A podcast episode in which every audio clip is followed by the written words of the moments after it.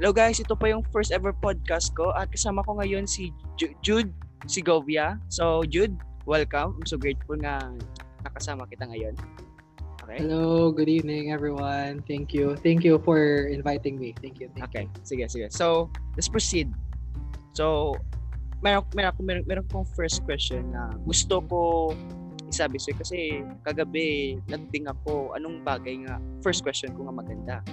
So ito ito yung first question ko. So ano yung experience mo as a student council president? Oh, okay. So, um, napakahirap talaga for sure. Unang-una, yan talaga yung one of the experiences na mat mai-experience mo as student council president. Kasi um, president ako nung junior high school ako and now that I'm in grade 12, naging president rin. So, napakahirap siya talaga. Hindi lang physically, kundi mentally rin. Kasi, um, especially now na pandemic, hindi talaga siya mahirap physically. Kasi, na nasa nandito na tayo sa Ah, bahay. ah, correct. Yeah, doon na tayo sa bahay at um, hindi naman natin kailangang gumala o pumunta sa Ah. ganito, pumunta sa ganyan para gumawa ng ganito, gumawa ng ganyan. So, most especially ngayon, um, mentally talaga kasi china-challenge talaga as a student council president yung mental capacity mo- capacity mo kung anong activity yung gagawin mo, Ah, paano mo tama. siya gagawin, um, sino yung makikinabang, um, ganun, mga ganong bagay. So, it's very difficult really to be a student council president. But despite the difficulty, yung achievement, yung fulfillment naman na makukuha mo, worth it, um, worth it. yeah, worth it. Hindi mo ma hindi mo na ma re-remember yung pagod, Ah, yung tama. yeah, yung hirap na dinadanas mo kasi at the end of the day you were you're able to help others in small to big ways so yun yun talaga yung experiences ko mapakahirap pero very fulfilling I see, I see. Tama, tama. So, before ka naging pres stud uh, ang tawag student council president, anong first expectation mo as a before ka mag mag-join ng student council president? Anong first expectation? Like mahirap ka, di mo kaya or ano? oh okay so as what I've said kanina ikalawang presidency ko na to actually katatlo na nga eh if Oh, I'm going to count elementary. But we'll just focus na lang siguro sa high school kasi nung elementary ko, napakabata ko pa ron at gusto Ah. ko lang maging president dahil ang Ah. ganda maging president. Pero yung responsibility, yung sense of responsibility, na, naging present na when I was in junior high school. So, nung expectation ko nung junior high school at saka nung senior high school, napaka-iba talaga. Kasi when I was in junior high school, target ko talaga maging president. Like, Ah. isa isa talaga sa mga goal ko pagdating ng grade 10 ay maging president ng school. At alam ko talaga na um, I really expected na it would be very not very difficult but very challenging. Kasi sabi nga natin grade 10 is the last year in junior high. So maraming activities, maraming gawain. So I already expect expected that it would be a challenging year for me as a president and as a student as well kasi pag student council talaga kailangan mong i-balance yung life mo as a student at saka yung student leader life mo eh. Yes. So nung junior high school, it was very challenging. Pero siguro do before I became president kasi I already was the vice president at saka yung RTC on education. So somehow meron na akong um, idea kung paano ko gagawin ang responsibility ko as a president, ano ang mga activities na gagawin namin for the year, ano yung um, plan ko para sa members ko, at kung sino talaga yung um, tutulungan namin o kung anong talaga yung mga activities na ibibigay namin para sa community. So, somehow, yung expectations ko talaga on junior high school was, it was very challenging, yet it was very organized. Like, nakaplano talaga kung ano yung gagawin kailangan kong gawin or kung ano ang aking gagawin before I became the junior high school president. On the other hand, on the senior high school year, I think if you're, kung tatanungin mo yung mga friends ko, ma'am, they will really be surprised and they will really tell you na hindi talaga, hindi ko talaga plano mag-run as president for, for ano, as president for senior high school. Kasi, um, I was really planning that during senior high school, I would rest um, on the extracurricular. Like, gusto ko, I would just, um, Ikaw normal student. Parang yeah. I would just, yeah, I would just act as a normal student na nag-aaral ng mabuti, ganun lang. Pero, syempre, sabi nga nila, pag tinawag ka ng service, hindi mo talaga pwedeng tatalikuran. Mm. So, yun. Um, so yun, um, when I was, ng grade 11, I applied for grade 11 representative on my strand, yung STEM. Wait lang pa. Ah, Take your time, take your time.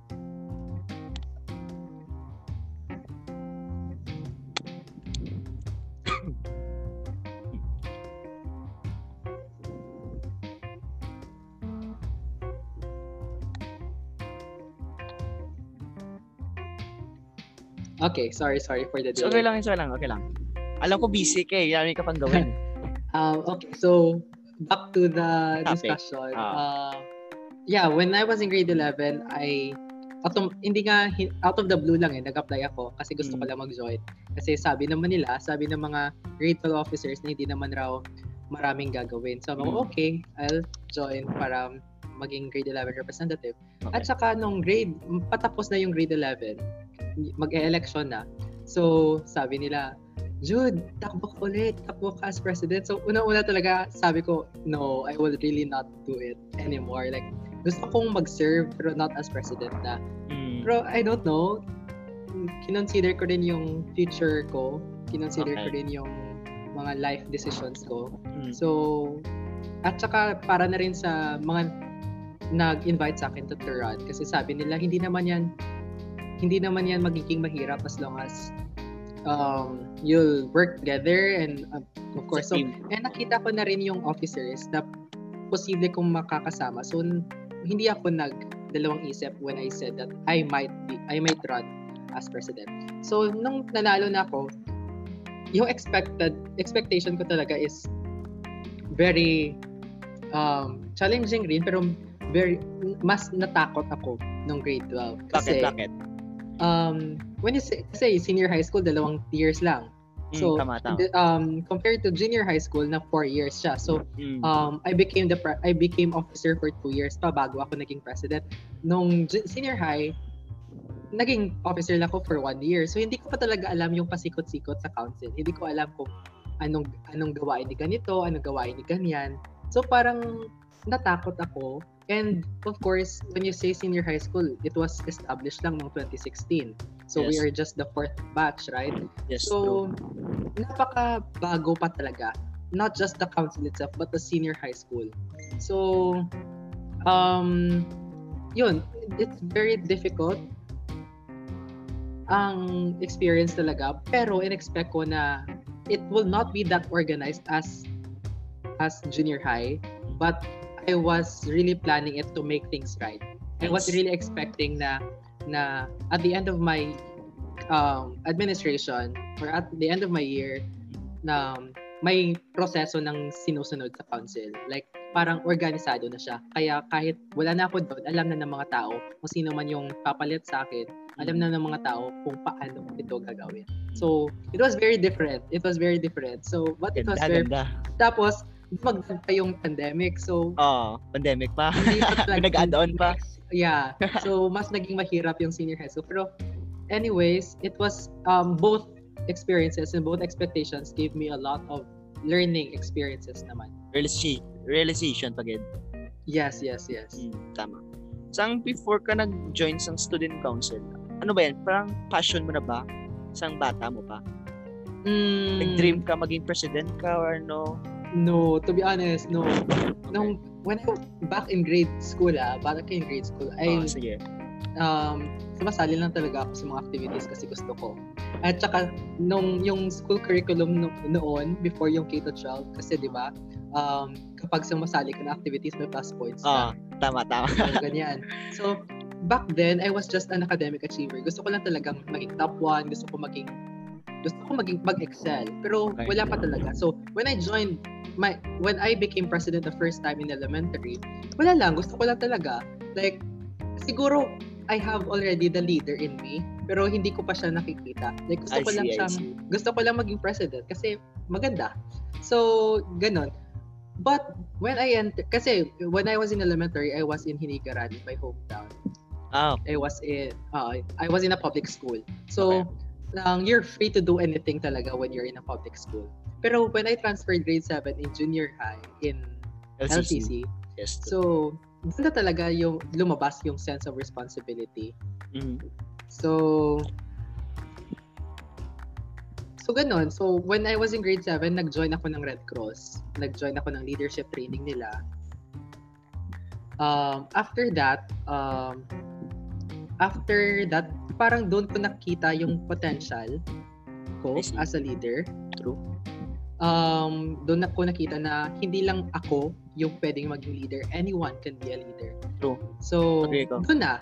Then, pagka end of grade 7, pinupush talaga nila akong mag-run. So, una-una, I was really hesitant kasi transferee ako, number one. Malawa, grade 7 lang ako. Mm. Makakalaban ko mga grade 9. So, una-una, parang nag-hesitate talaga ako kasi sabi ko, paano, kung, paano ako mananalo? Kasi transferee ako, grade 7, hindi ako kilala ng tao. kalahatan Mm, tao. yan ng tao. So, I was really hesitant that time, pero um, I don't know, I ran. Siguro, yung, yung naging mindset ko noon after is, wala namang mawawala kung mananalo ako o matatalo ako. Kasi try mo. Parang ganun. At least, yeah, at least I tried. At least I gave it a Tama, shot. tama. So, when I joined, and fortunately I win, and I win with about 11 votes. 11 votes lang. Kasi grade, grade 9 yung kalaban ko eh. At saka, he, she's really famous that time. She was really famous. But nanalo ako, fortunately. Siguro, blessing talaga. Blessing, blessing. Ah, true. So, doon, nanalo. Uh, nag-start yung leadership journey ko. I consider it as my start. Kasi when I, because yung election sa LCC, kasi um, ginagawa every, at the end of the academic year, right? Yes, true. So, um, during that time, yung mga, yung student council na current student council, hindi pa kami, kasi kami incoming pa lang. Yung current student council nag-join ng three outstanding student council award. Ah, So, and that year, ng, on the last two years pala, um, kailangan nilang i-defend yung title as outstanding student council yes. Like for how many years na? Three to four years, kailangan nilang i-defend that year. But unfortunately, they were not able to do it. To do it. Siguro, that was one of the things that ignited talaga yung gustuhan ko na kailangan ko maging leader. Una-una, so kailangan ko maging leader kasi gusto kong bawiin yung Outstanding Student Council Award ng council. Like, hindi para sa akin, hindi para sa school. Like, kailangan ko talagang gawin to. Kailangan kong maging leader. I-push Kailangan mo. ko maging magand Yeah, kailangan ko maging magandang leader. Kailangan kong gumawa ng activities kahit hindi pa ako president para lang makuha namin yung outstanding student le- council leader again. Pero, hindi pa rin siya na hindi pa rin siya namin nakamit. But, dahil doon, siguro, nang na-realize ko na hindi naman talaga natin ginagawa yung leadership activities natin for the sake ng award. Like, over time, mas ma-realize mo na um, ginagawa mo yan kasi may mga tao kang makikilala, may mga tao kang matutulungan, may mga tao kang maaantig ang puso. At ito, hindi lang talaga tumutulong sa iba, pero tumutulong rin ito sa iyo. Kasi Parang ano, you'll in short realize, word, parang anong kindness panawag yan. Kindness. yeah, kindness. Yeah, like kindness ripples kasi. So, kung it's not, it, you will realize na as much as you give and learn, uh, as much as you help someone, you also help yourself. True. So, yun. Doon na talaga nagsimula until from grade 8 at until grade Senior high. until now, grade 12. Yes. Yes, tama. mas tama. gusto ko na talagang mag-lead. In any position naman kasi kahit hindi president, kahit vice president lang o kahit mas mas pipiliin ko pa nga and I'm on the um, lower position kasi in the lower position you get to do things by yourself talaga. Like ikaw talaga yung gagawa. So I would really want. So doon na, doon na talaga. I really I really don't see leadership as a passion before when I was in elementary. But when I entered junior high school until now, I consider leadership already as part of my life. Nice, nice, nice. Ano eh, sa akin, sa akin ano, perspective, parang di man lahat ng tao the same, di ba? Yes. Mera ito mag Agree. mera mera ito mas magaling siya, meron isang weakness, isang magaling, 'di ba? ako, if ko, i, i ano ko self ko, ano ako eh, di ako magaling sa school. Real talk yan, parang ganun. Mm. Di, di man ako, di man ako taas grade score or ano, ah, di man ako nag-join mga activity. If we talk about business naman, like Yes. marketing, etc. Dra ko nakita yung passion ko. Like, ah, example, example, meron akong kilalang hindi ko ah mer- meron akong hindi kilala. Pero syempre 'di ba, ano ma-feel mo ma-shy ka or ano, like Yes. di- hindi kita ma- hindi ka may makasabi or si ano, way kang wala kang confidence sa self mo nga maka, makasabi ka sa mga hindi mo kilala, di ba? So, yan. Doon ako nakita sa self ko, like, di ko kilala, di, hindi ko hindi ko to kilala mga tao na, bro, bro, meron akong confident mag Yes. ask ask question or ano anything. Diyan ko da ko na vision or na attract ko nga da ko da ko maging happy. That's the way I learn kag oh na da ko ga-grow.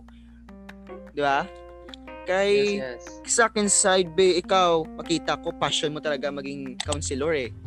As a leader- leadership di ba? Gusto mo tulungan sa mga tao. That's what call that's what you call kindness. Zero expectations sa mga tao di ba? Siyempre happy. true. happy ka. Happy ka sa ginawa mo di ba? So ganyan ganyan din ginawa ko pero hindi sa school pero sa outside. Yes, yes. guess ang point ka okay. Yes, So- gets po, gets.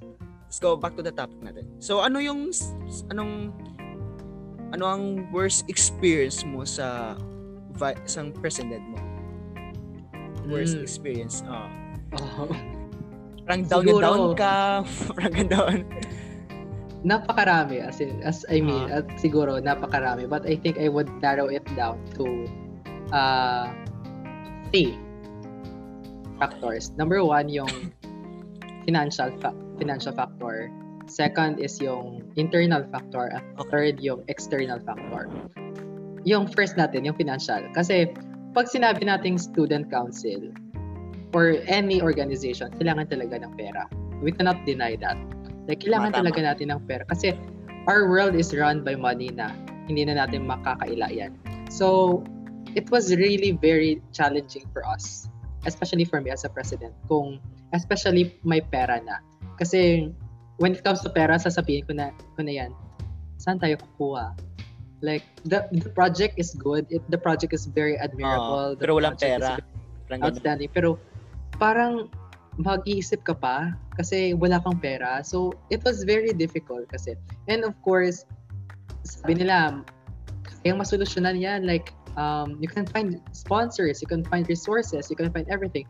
Pero, hindi Hirap. naman ganun, yeah, hindi naman yung ganun kadali. Like, Yes, true, true. especially if, for example, the sponsors don't know you, the Mm. sponsors don't know what you do, or why are you doing that, hindi talaga nila kayo bibigyan. Mhm. Unless Alam. lang may Sikat connection ka. ka. Oh, sikat. Oh, or at least may connection ka sa company na, ay, anak siya ni ano, sige, big, bigyan natin ng ganyan, bigyan.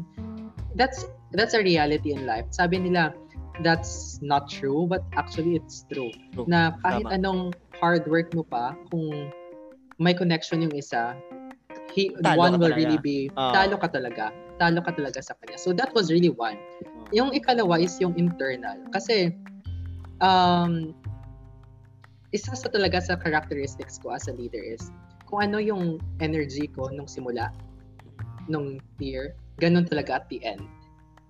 Like, siguro may times na I would rest, I would lay down, I would lay low, but I would, I have to make sure na at the end of the year, ganun talaga yung energy ko. Like, Nice. before ako nanalo, pagka panalo ko, paging president ko, hanggang natapos yung presidency ko, yung energy ko for leadership and service dapat pareho. Pero, yung iba talaga, yung ibang officers na makakasama mo, hindi ganun. Kasi, but you cannot blame them as well, of course, first of, first of all. Kasi, um, we all have our own priorities Responsibilities. yeah, our responsibilities. We all have our wants and needs. And although um although may potential sila, Mhm. minsan nakakalimutan talaga nila yung potential nila. Mas nakakalimutan nila yung kasi um, as um as much as we wa- as as much as we say na leadership is a skill, leadership is a gift. You should um, leadership is something that you would enjoy. Aha. Pero behind those good words, may may sacrifice, may paghihirap, Mhm. may may hardships talaga. So Tama. pag dumating na yung mga hardships, yung mga sacrifice na kailangan gawin, doon na talaga natetest yung gustuhan mo talagang maging leader. Kasi Tama, pag mahirap na, yung iba masasabi, ay, hin- hindi na ako, ayoko na, or they would lay low until at the end of the year na hindi na nila gustong maging leader. Narutin na Kasi- nila. Yeah, like kasi hindi na nila gusto yung ganito, Mm, hindi na tama. nila gusto yung ganito, nahihirapan na sila. Um, napapagod na sila. So, that's one thing also that I would really um, consider as hardship eh, as a president. Kasi as a president, kailangan mo silang i-motivate every now and then na I'm so proud of you. Tama, Um, tama. kung wala ka, hindi magiging council yung council Mm. hindi magiging kompleto yung council kung wala ka. So, it's very important na uh, as a president, you need to make sure na you motivate your officers all the Tama, time, tama. every now and then. And third, yung external factor. Kasi this what this was what I experienced nung junior high school. Like, ang ganda ng officers ko, ang ganda ng activities namin, pero meron talagang alam mo yung panira. like, Ah, may KJ. Yeah, like may fan ka talaga like um like sabi na nga nila, you cannot please everybody. So Tama, it's tama. a real fact. So like kahit anong gawin mo, like kahit anong mabuting gawin mo, mayroon Ay- pa rin silang masasabing Oo. masama. So sometimes as a president Reality. you would also get affected of that. No? Like Mm. hindi naman like totally na ma-affect ka. Pero some point of your life you will really you will really be affected na iko-question mo yung pagiging leader mo, yung pagiging president. True. Na is am I really worthy that I should be the president right now or am I really capable of doing this? Like yung yun yung mga bagay na itatanong mo talaga sa sarili mo. But at the end of the day, all these factors, may it be financial, internal, or external, Mm. are just part of the process. Like, Tama, tama. part lang siya talaga ng journey mo as a president or as a leader, Mm. whatever position you may have. Part lang siya talaga because at the end of the day, matatapos mo pa rin siya. Overcome mo. Yeah, ma-overcome mo pa rin siya. At at the end of the day, yung yung matitira na lang is yung learning experiences mo na Tama, dadalhin tama. mo in the future.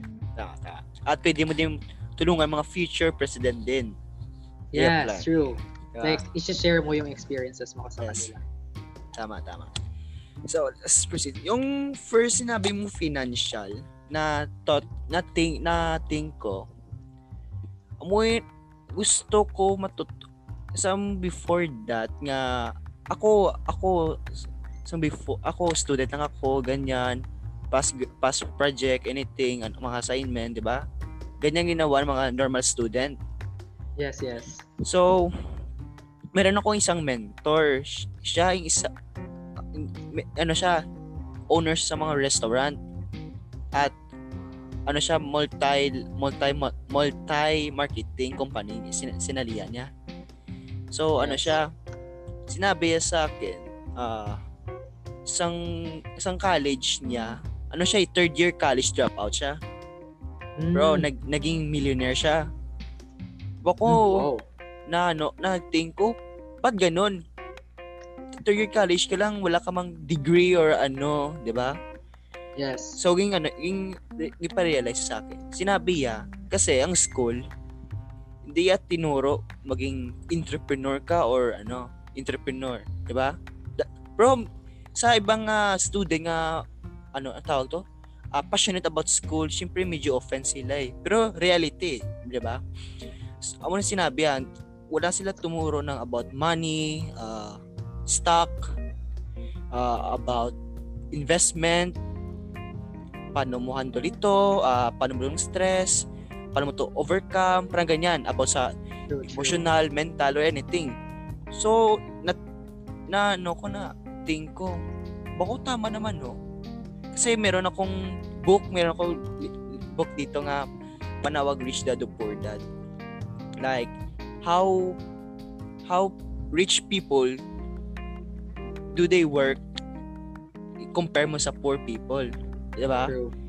So, ano malaking difference paano paano nila ginawa. So, nakita ko, nakita ko di lahat mga meron pera mayaman. Guys, ang point? So, Yeah, yeah. Yes, let's go. so meron silang ano, kung to? Para sa accounting may debit credit, di ba? Yan yan. True. Yeah. So, syempre, may degree, may degree ka, may trabaho ka, 'di ba? Syempre may pe- meron ka pera, syempre meron ka ng ano, eh, trabaho na eh, 'di ba? Pero if gina-compare mo diyan sa rich kag poor, ah, mas ano, mas malaking difference kasi yung poor ginawa nila by sila sa mga malalim bagay. Like example, ah, iPhone nung latest subong eh, iPhone 12, meron naman, meron iPhone 12, yeah, Oh, true. di ba? Ito naman, ito naman bibilin. May limited edition naman ng mga sapatos. Ito bibilin to around 20k to 30k yan ata, di ba? Sa rich sa rich side naman niya, sa mga mayaman, mga tamang successful entrepreneur naman, mag kung i-buy nila yung mga product yan, invest nila sa ammonia company True. Agree. investment, di ba? So, in- instead mag-buy ka ng iPhone 12, invest mo na lang dyan ang pera. Kasi ang 1,000 mo, maging, ano, ano yan, maging 100,000, million, parang ganon. Di ba?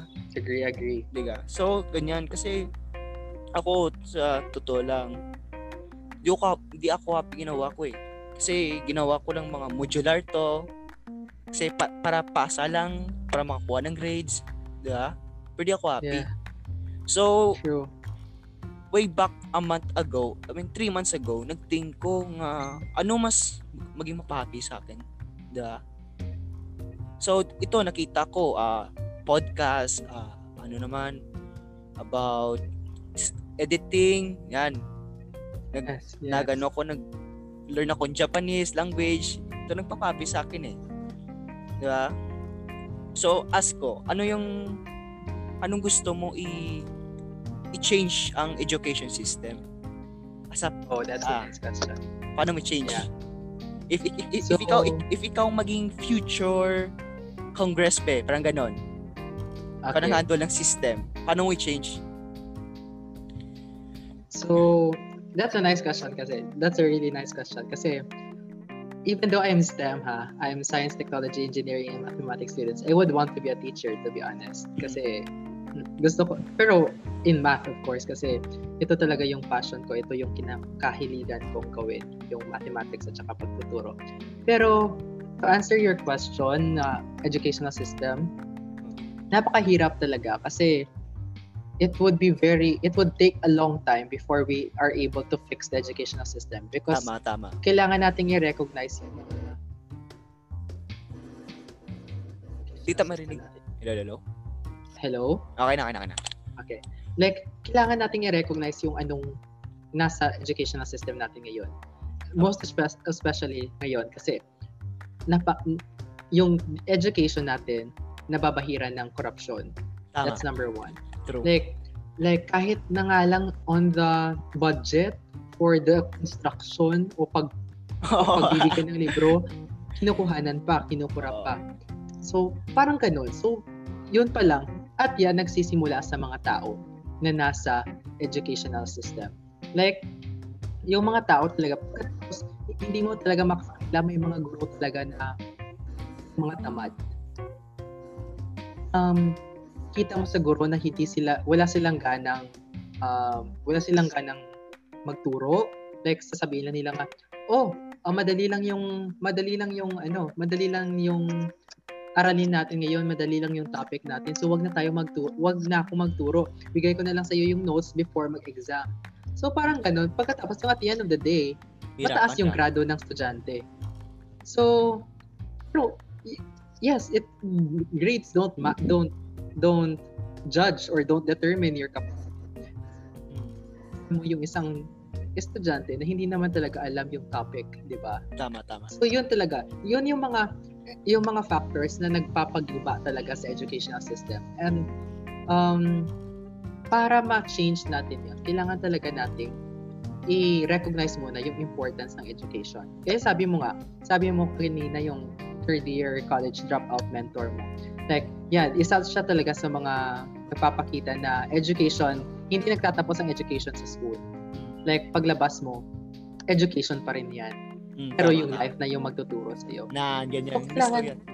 Yeah, so kailangan talaga nating um ipa- kailangan talaga natin ipakita na um yung importance ng education na kahit sabi natin na hindi naman natin magagamit yan, hindi naman natin magagamit. Pero at some point, kailangan talaga nating i-value at i-appreciate yung anumang matututunan natin sa school man o sa buhay.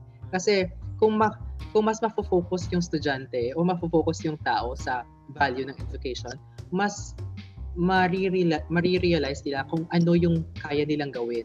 Hmm. Kaya mo. Like, hindi ka nagsettle sa, like sabi mo, hindi ka magaling sa school. So, gumawa ka ng ibang paraan para ma- malaman mo kung ano yung Topics. ang pwede mong gawin na mag-e-excel ka. So, kailangan natin ng ganyang mindset. Like, hindi lang talaga, ah, okay na ako ng ganito, okay na nabobo ako, basta makapasa lang ako, makak- makahanap lang ako ng trabaho, makaasawa ako, makapagpat.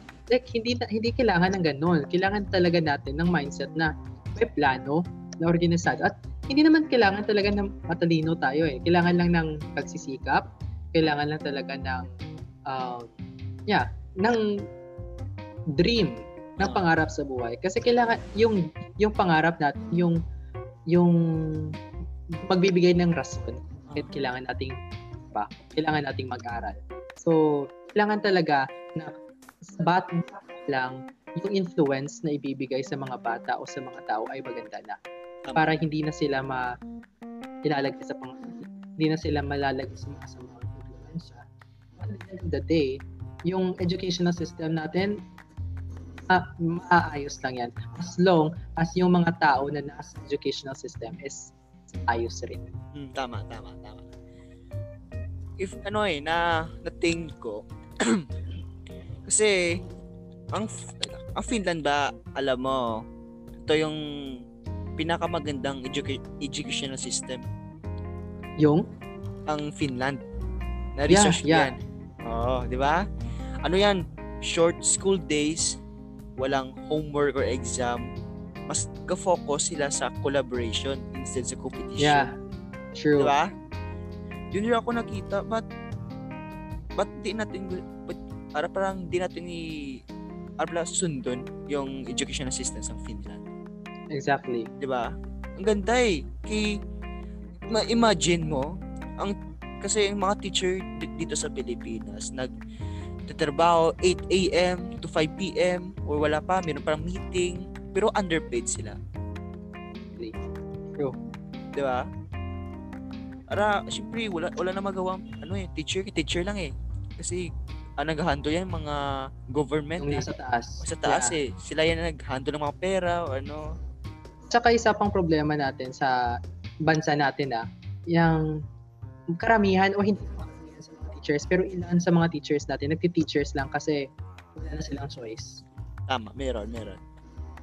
Yung last, gusto nilang maging engineer, gusto nilang maging ah, doktor, Wala silang pera. kaya naging naging teacher na lang sila. Lolo, ang mic, Hello? okay na na. Ah, bakit problema daw yung educational system natin? Kasi yung mga nagtuturo, hindi talaga gustong magturo. reality, You get, what reality. You get the point? Yes, Like, yes. Yeah, so kailangan talaga na yung mga teachers, hindi hindi dapat nating makita yung teachers na ay, teacher ka lang at teacher. Ganon. Okay? Kasi if continue to see teachers below doctors or below engineers, Ah, wala, hindi na talaga ma, hindi na talaga i-improve yung teachers kasi sasabihin lang ng teachers, ah, teacher lang naman ako eh, mas magaling yung doktor, mas magaling yung Mm. engineer, mas magaling yung architects. So, kailangan talaga, ah, teacher ako, dapat teacher ako. So, wala wala yung mga arkitekto, wala yung mga doktor, wala yung Mm. mga engineer Tama. yan kung wala ako. So, parang ganon. So, mm, kailangan talaga nating i-empower rin yung teachers. mm. At ang ganda ng point mo kasi yun ako nung watch isang video ni Prince EA, alam mo ba yan? Si Prince? EA. Prince EA. Not familiar, pero go. siya, Sige, siya yung isang ano speaker din at nag anong nagsasabi sa video yung mga school system. Mm, Nakita ko yeah. yon sinabi ya dapat teacher mas mas ano mas malaking bayad kumpara sa doctor. 'Di ba? Kasi ang, ang doktor nag ano lang nag hatag ng medicine or anong sakit parang ganun di ba? Di the same kasi di man lahat ng tao the same ang masakit eh. Tama ba? True. so ang point yan sa teacher kasi yung teacher tinutulungan niyang student i-reach out yung dream niya ang goal niya sa in, anong insights ng isang student? Anong weakness niya? Anong strength Okay. niya? Di ba para anong gusto anong gusto ko eh nga school system the future di ba para mas ma- mas mamagandang future sa mga student in the future di ba kasi ngayon kita ano tayo eh nandito tayo sa ano lang 90s 1940s nga educational system True. Di ba? Like, napaka-obsolete na talaga yung educational system Mm. natin dito sa Pilipinas. Mm. Kumparar mo, remember mo 150 years ago ang ang cellphone nila, ano lang do telephone nila, parang ganun, ila cellphone. So, in this in this year, in this century naman, ng bago century naman. So, 'di ba, cellphone natin touchscreen na. Marami na nagbago, 'di ba? Yes. Ang ila car, ano pa lang 'yan, kabayo, nagsasakay sa likod ng mga tao, ganyan pa lang ilang car. Ngayon may mga Lambo na, Montero, Toyota. 'di ba? Marami na. Same sa school, sa school. Ang sa school din, 150 years ago, ganyan din ngayon. Wala nang bago. 'Di ba? Agree ako dyan. Like, walang improvement. Mm, Kasi even yung government natin, hindi talaga nakikita yung education as important. Eh. imagine mo, mga government, mga ano yan, mga magna cum laude, mga valedictorian, di ba? Mga, ma- matali- mga, dyan. mga matalino nga tao yan. Pero, when it comes, Nakakalimutan nila. oh, when it comes sa money, ano sila, down sila talaga. Imagine mo, Yeah. ma- malaki ng utang natin sa Pilipinas. Ilan naka-trillion?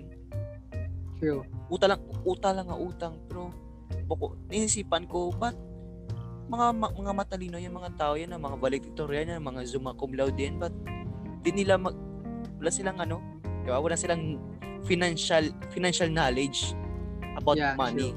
Di ba? Tama ba?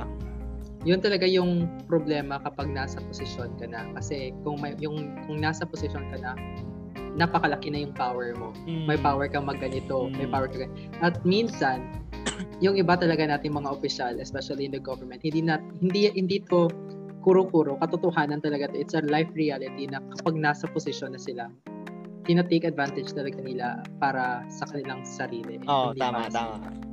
Di ba? So, okay, let's back to the topic sa president mo.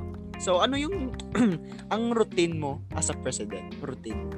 Habit Mm, mo, routine. ginawa mo. Ah. Okay, so um, hindi naman talaga like routine, no? Kasi normal na tao lang talaga ako. Like ito yung na-realize ko after I became president in junior high. Okay. Kasi nung junior high ako, like, yeah, I enjoy naman. Like, gumagala naman ako. Pero, ng karamihan talaga ng time ko, nilalaan ko para sa work, school, work, school, ganon, ganon. Like, parang walang social life, ganon. Like, Mm. yung social life ko, yung mga officers ko lang at yung mga classmates ko. Mm. Pero nung tumapak, na natapa ko na yung senior high, especially ngayon ng pandemic, mas na-realize ko na yung pagiging leader, part lang talaga yan ng buhay mo. Like, hindi siya, hindi dyan umiikot yung mundo mo. Mm, So, tama, tama. usually, ngayon, if I am going to talk as with my about my routine as a president. Yung ginagawa ko talaga is time management lang talaga. Like, for example, kasi, y- di ba may time schedule tayo for klase. So, una, uunahin ko talaga yung klase. Kasi, we are a student leader. So, we are a student first before we are a leader. So, na my daily routine would be to wake up early. I'll try, I'm trying my best to wake up early talaga. Kasi, um, mara- masasabi ng tao palagi na kulang yung oras, hindi sapat yung oras sa isang araw. Mm, Pero, kung tatanungin mo sila, anong oras ka bumabangon? tama. 9 o'clock, 10 o'clock, 11 o'clock ng tanghali. Minsan nga alauna ng hapon. Oo. So, tama, tama. ilang oras na lang talaga yung natitira sa'yo kasi tinulog mo lang. Oo. So, so it's very important para sa akin na to wake up early kasi kung nang maaga ka pang gumising, marami ka talaga magagawa. tama. And Okay. then, you can do first your, I, or I always do first my school. Pagkatapos kung gawin yung school, kung may kailangan gawin na urgent as a leader, gagawin ko yan. Pero kung hindi naman urgent, like for example, hindi siya necessary talaga, I also enjoy. I also, as of now, I'm really watching Thai drama, Thai series, or I play with my violin. So, um, eh, eh, kung wala akong gagawin, nanonood talaga ako kasi sabi ko, tao lang naman ako, eh, kailangan ko rin ng pahinga. Kailangan ko rin mag-enjoy. So, yun. After that, pero if talagang may kailangan gawin na na leadership role, like for example, kailangan nang i-prepare yung ganito, kailangan nang gawin yung ganyan. Uh, So, kailangan talaga na gawin muna natin yan kasi responsibility natin yan eh. Pero kung hindi naman urgent, hindi naman siya necessary na gawin agad. uh, So, it's just a matter of time management. Like, um, maglalaro ako ngayon, basta I have to make sure na within this time frame, I can be able to finish what I need to finish. So, parang ganun. So, actually, I really don't have a routine. Pero if everyday routine niya, ganyan. Ma, ma, gigising ng umaga, gagawa ng gagawa ng school works. Pagkatapos, attend ng Google Meet. Then magla-lunch. Hindi, di ba, after ng lunch natin, napaka, naka, napakahaba ng lunch natin is 12.30 until 2, 1 hour and 30 minutes. Uh, So, ginagawa ko talaga, naglilibang ako during that time. Like, pag 2 o'clock lang ako nagsisimulang mag-aaral ulit. Then, aral, aral, then Google Meet. Then after that, wala akong gagawin yan. Like, that's rest time for me. Until we eat dinner, then pagkatapos ng dinner, if meron pa akong mga gawain na hindi ko natapos nung the, the rest of the day, tatapusin ko yan. Pero if hindi ko talaga matapos, edi matulog, bukas na rin. Tama yun. It's just time management lang talaga. Ganun. O meron akong ask, ah, siyempre, siyempre yung pandemic na eh, Google Meet, meron, meron ano, assignment or PT, di ba? yes. Na-enjoy mo ba? Happy ka ba sa ginawa mo? Ako, s- 50-50. Okay. 50-50 ako. 50 na enjoy, 50 rin na hindi. 50% na enjoy kasi um, somehow may natututunan pa rin. Like, hindi siya, hindi nasasayang yung oras ko na nakahilata lang buong araw na walang tama, ginagawa. tama. Tama. Like, walang, walang new knowledge. So, Tama. napaka-sayang talaga ng oras kung hindi natin gagawin. Mm. Um, at, at saka, parang, parang for example, we're taking risk right now eh. Kasi like, yung- bagay na gusto mong gawin, pero hindi ka sigurado na gusto mong gawin. Oo. Pero kinuha mo pa rin. So, tayo ngayon. Like, hindi natin sigurado kung to. effective Oo. Yeah, pero kinuha pa rin natin. So, parang ganun. So, it's just taking risk. So, masaya rin. Pero, hindi siya masaya also kasi andito lang tayo sa bahay.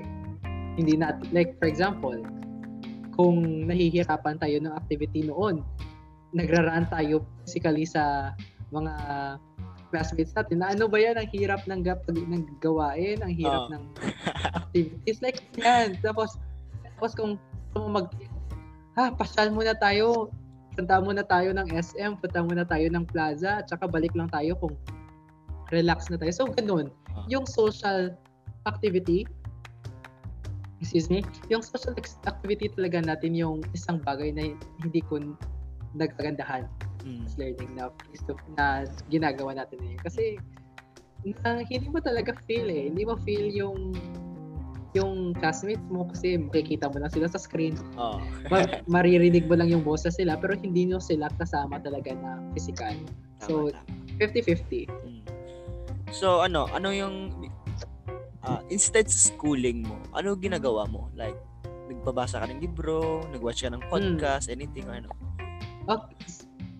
Na before nung pandemic, 'di ba, cancel yung yung school year last year. Like hindi pa dapat end ng academic year natin kasi pero pero dahil ng pandemic, uh, pinutol, like sinuspend yung classes. So, during that time I was really just lying on my bed. Like, non- like usually what I do is I nanonood ako ng movie at saka yan, nanonood ako ng movie at yeah, nanonood na talaga ng movie. At saka, if um, may panahon, nagbibisikleta. Okay? And also, nung pandemic, na gamit ko ulit yung violin ko. So, minsan, nag-aaral ng kanta, tumutugtog, ganyan. Pero at the same time, kasi hindi na talaga mawawala sa akin yung kagustuhan kong mag-learn, yung kagustuhan kong mag- matuto. So minsan talaga I would take random quiz in the internet parang ganun kasi aside from aside from schooling kailangan mo talagang matuto outside school eh. Tama. So yun yung magpapa magpapa-improve sa iyo as a person. So ganun. Aside from schooling, I would usually watch series talaga, movies, at saka kumain. Ako, before, before yan, sa aside sa schooling, aside sa schooling ko, ginawa ko lang, ano, parang ganyan, the same sa'yo, nag-watch ng movie? Ah, yeah. nag-watch ng anime, parang ganun, nag-mobile legend. So, for, ano na, sa before na, sa now na ngayon, kayo na, kasi meron ako mentor, nagbi-business na ako. Like, Yes. different ang mindset ko ngayon eh. At, ah, oo, ngayon. At today, di ba? Sa ano ko, sa before at after ko. So, ganyan. Ang ginawa ko, isa sa schooling ko, nag-watch ako ng podcast. Nag, go ako ng Instagram, nag-watch ako kay Gary Vaynerchuk. Kilala mo ba yan? Isang entrepreneur din. Um, familiar, familiar. Ah. Yeah, Siya din ano eh, failure sa school eh. Pero naging multimillionaire din siya. sure. Tapos, ganyan, da, da ako na-adapt yung la, nila, da ako na-adapt yung anong gawa nila, anong gawi nila, parang ganun. At syempre, na, ang wisdom din eh. Ang wisdom din yung anong tinuro nila sa mga employer, ang tamang successful. Diba? About life din, about life, about school education, parang ganyan Yes. doon ako natutunan. Bakit mas mas mayaman pa reality yan ah. In ano ko yun eh, na nakita ko, perspective ko. Yung nakita ko mas mayaman pa mga tao, ang mga failure sa school. Okay, kasi meron meron ako isang isa, isa din isa, isa din siyang entrepreneur nga familiar siya sa professor ya kasi ang kanyang idea in business ano eh parang impossible. So binigyan siya ng F ng grades. Gets na pero Yeah, ngayon ano na siya naging CEO na. ano na siya naging malaki ng kompanya at Yeah. dropshipping alam mo anong name ng company FedEx Oh, ang FedEx, yeah. Ah, multi-billionaire company yan, di ba? Malaking Yes. company yan. Yan. Pero ako nakita, like, what? Siyempre, ang, ang moral lesson da, you just do believe your, just, you just do believe nga, mano yan, ma-accomplish mo yan, ma-achieve mo yan, maging reality yan, Yeah. di ba? Self As long as you work hard. Mm, yan, parang ganon. So, ganyan na natutunan ko. So, ito naman, anong anong pinaka memorable mo ginawa mo as a student council president? Mga memorable Memorable.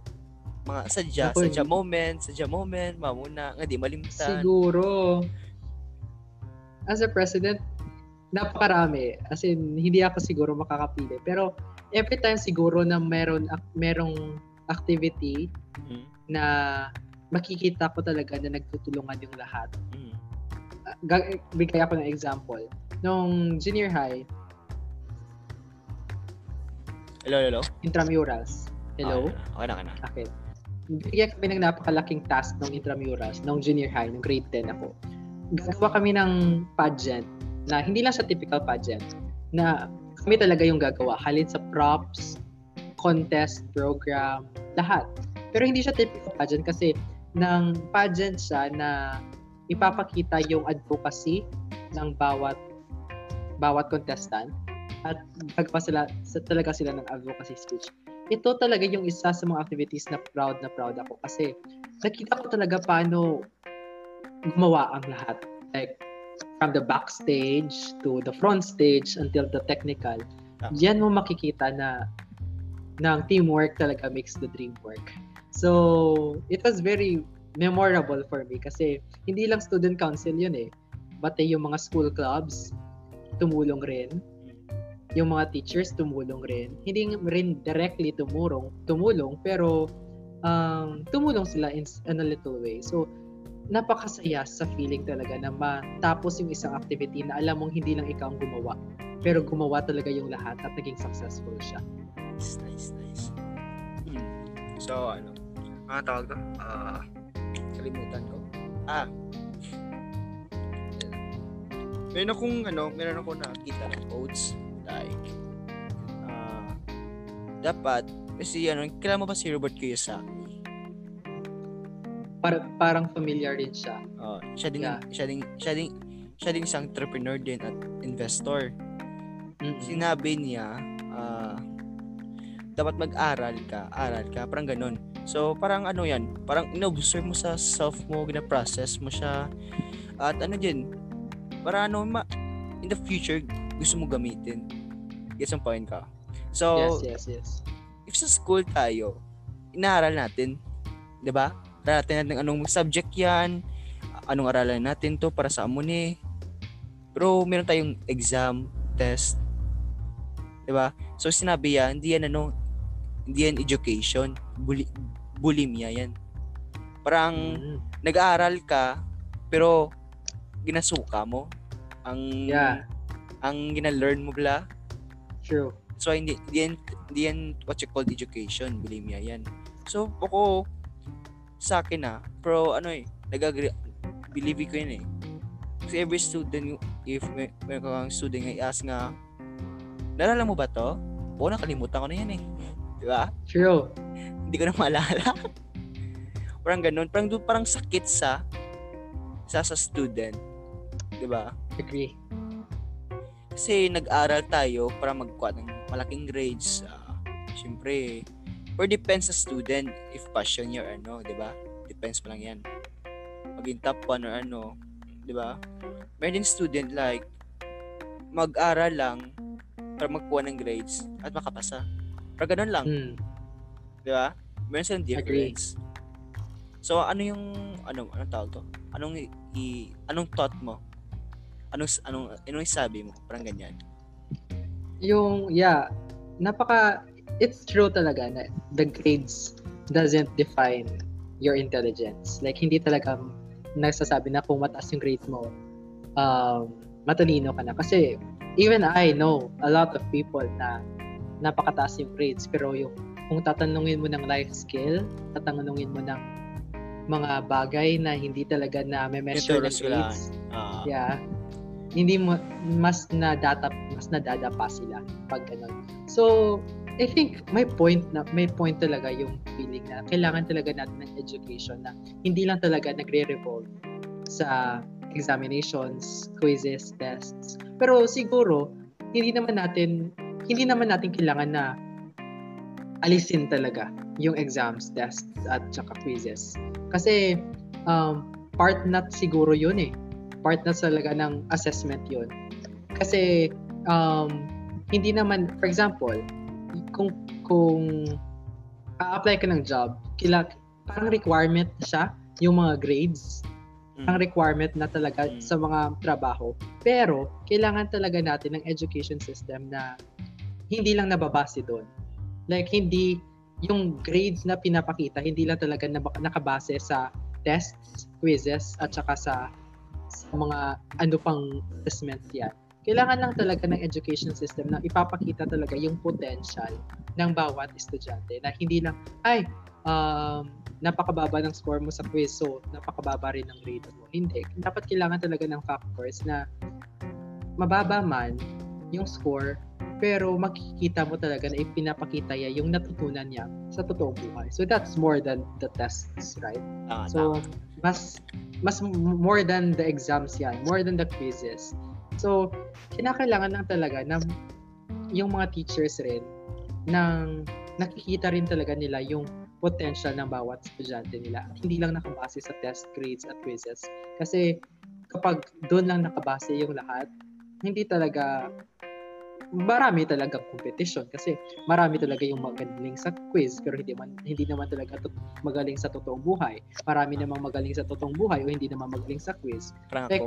Kaya nga nang sinabi ni ni Albert Einstein, right? Like kung la, lahat tayo may iba't ibang uh, Strength, weaknesses. potential. Yeah, may iba't ibang strength at weaknesses. Pero kung um, itetest mo ang isang isda sa kanyang kasanayan kung paano mag-climb ng tree, Mm. hindi, syempre, magag- m- mapag- mapagkamalan siya talagang bobo. Mm, tama, Right? tama. Like, at saka yung, yung monkey na um, napakagaling Oo. climb a tree, mapagkakamalang genius at saka siya lang yung talaga yung top one. Pero kung itetest natin sila based on their potential, based on their skills, so makikita talaga natin na hindi lahat, lahat, hindi lahat ay hindi wobo, kundi lahat ay may kakayanan at lahat ay may mako-contribute sa society. Tama. Kasi na-think ko yan. Ah, gusto ko yan eh. Kasi the future, gusto ko mga student din. Like example, strength niya ganyan, anong weakness niya ganyan, dito siya ilagay. Yeah, Gets mo? Kasi True. ngayon, lahat ng estudyante, i- ano yan, parang i-group. I-group lahat. Ah, anong mga lesson, the same. Anong, anong bagay gagawin, the same. Pero, ang mga estudyante dyan sa isang group, syempre, di, di nila kaya eh. May iba, ah, paano ni, ah, paano to, di ba? May sila weakness. May din iba, strength nila, may din iba weakness. Tama yung sinabi mo. Yung Sinabi ni Albert Einstein, if you judge a fish, the ability to tree, believe in your whole life is stupid. Tsaka tama Yeah. naman yan. So sinabi mo yung grades mo para sa trabaho. Okay na yan. Pero ano yan? Old generation na yan. Isang point. true. Kasi, kasi ngayon, ano, ano na tayo? 21st century na eh. Marami na nagbago, di ba? yeah, merong iba iba't ibang company nag nagtawag to nag inquire ng mga dropout or ano 'di ba same sa- same sa Google marami silang mga employee ng mga dropout pero magaling sa creativity skills critical thinking Yeah. that's right. paano solve ang problem parang ganun that's why that's why makita mo that's why mga successful company biging successful pagid Yeah, Gets mo? Parang ano, magandang gawin in the future, di ba? Kasi ngayon, di, di makita eh. Di ba? agree, agree. Kasi hindi pa lahat if ano mo sa government, parang wala, wala silang i-mention anything about school system, di ba? Ang na-topic nila, Hindi talaga nila binavalue yung Oo, education di ba? sa Pinas. Mm, ang na-topic nila, kurap, ah, patsanay, ABCBN,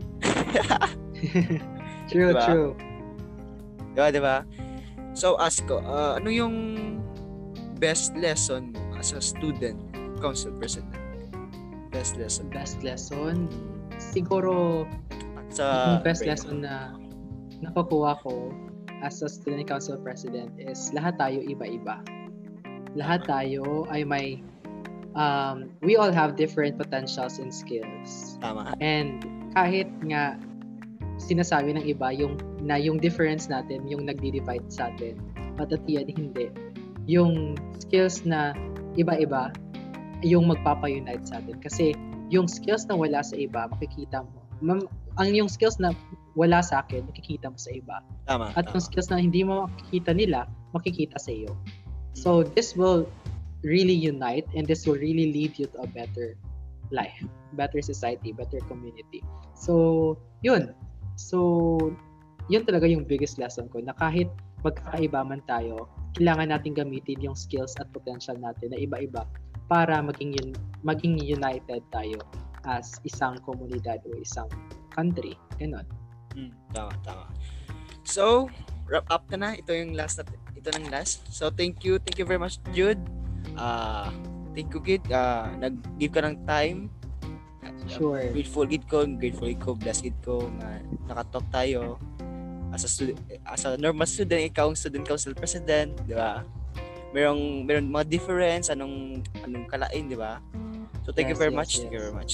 So yeah, Thank you, thank you rin. Thank you talaga sa pag-invite. Like, it was, this was really a nice discussion. At minsan, kinoconsider ko rin to as my rest. Like, syempre, walang work muna sa school o sa anuman.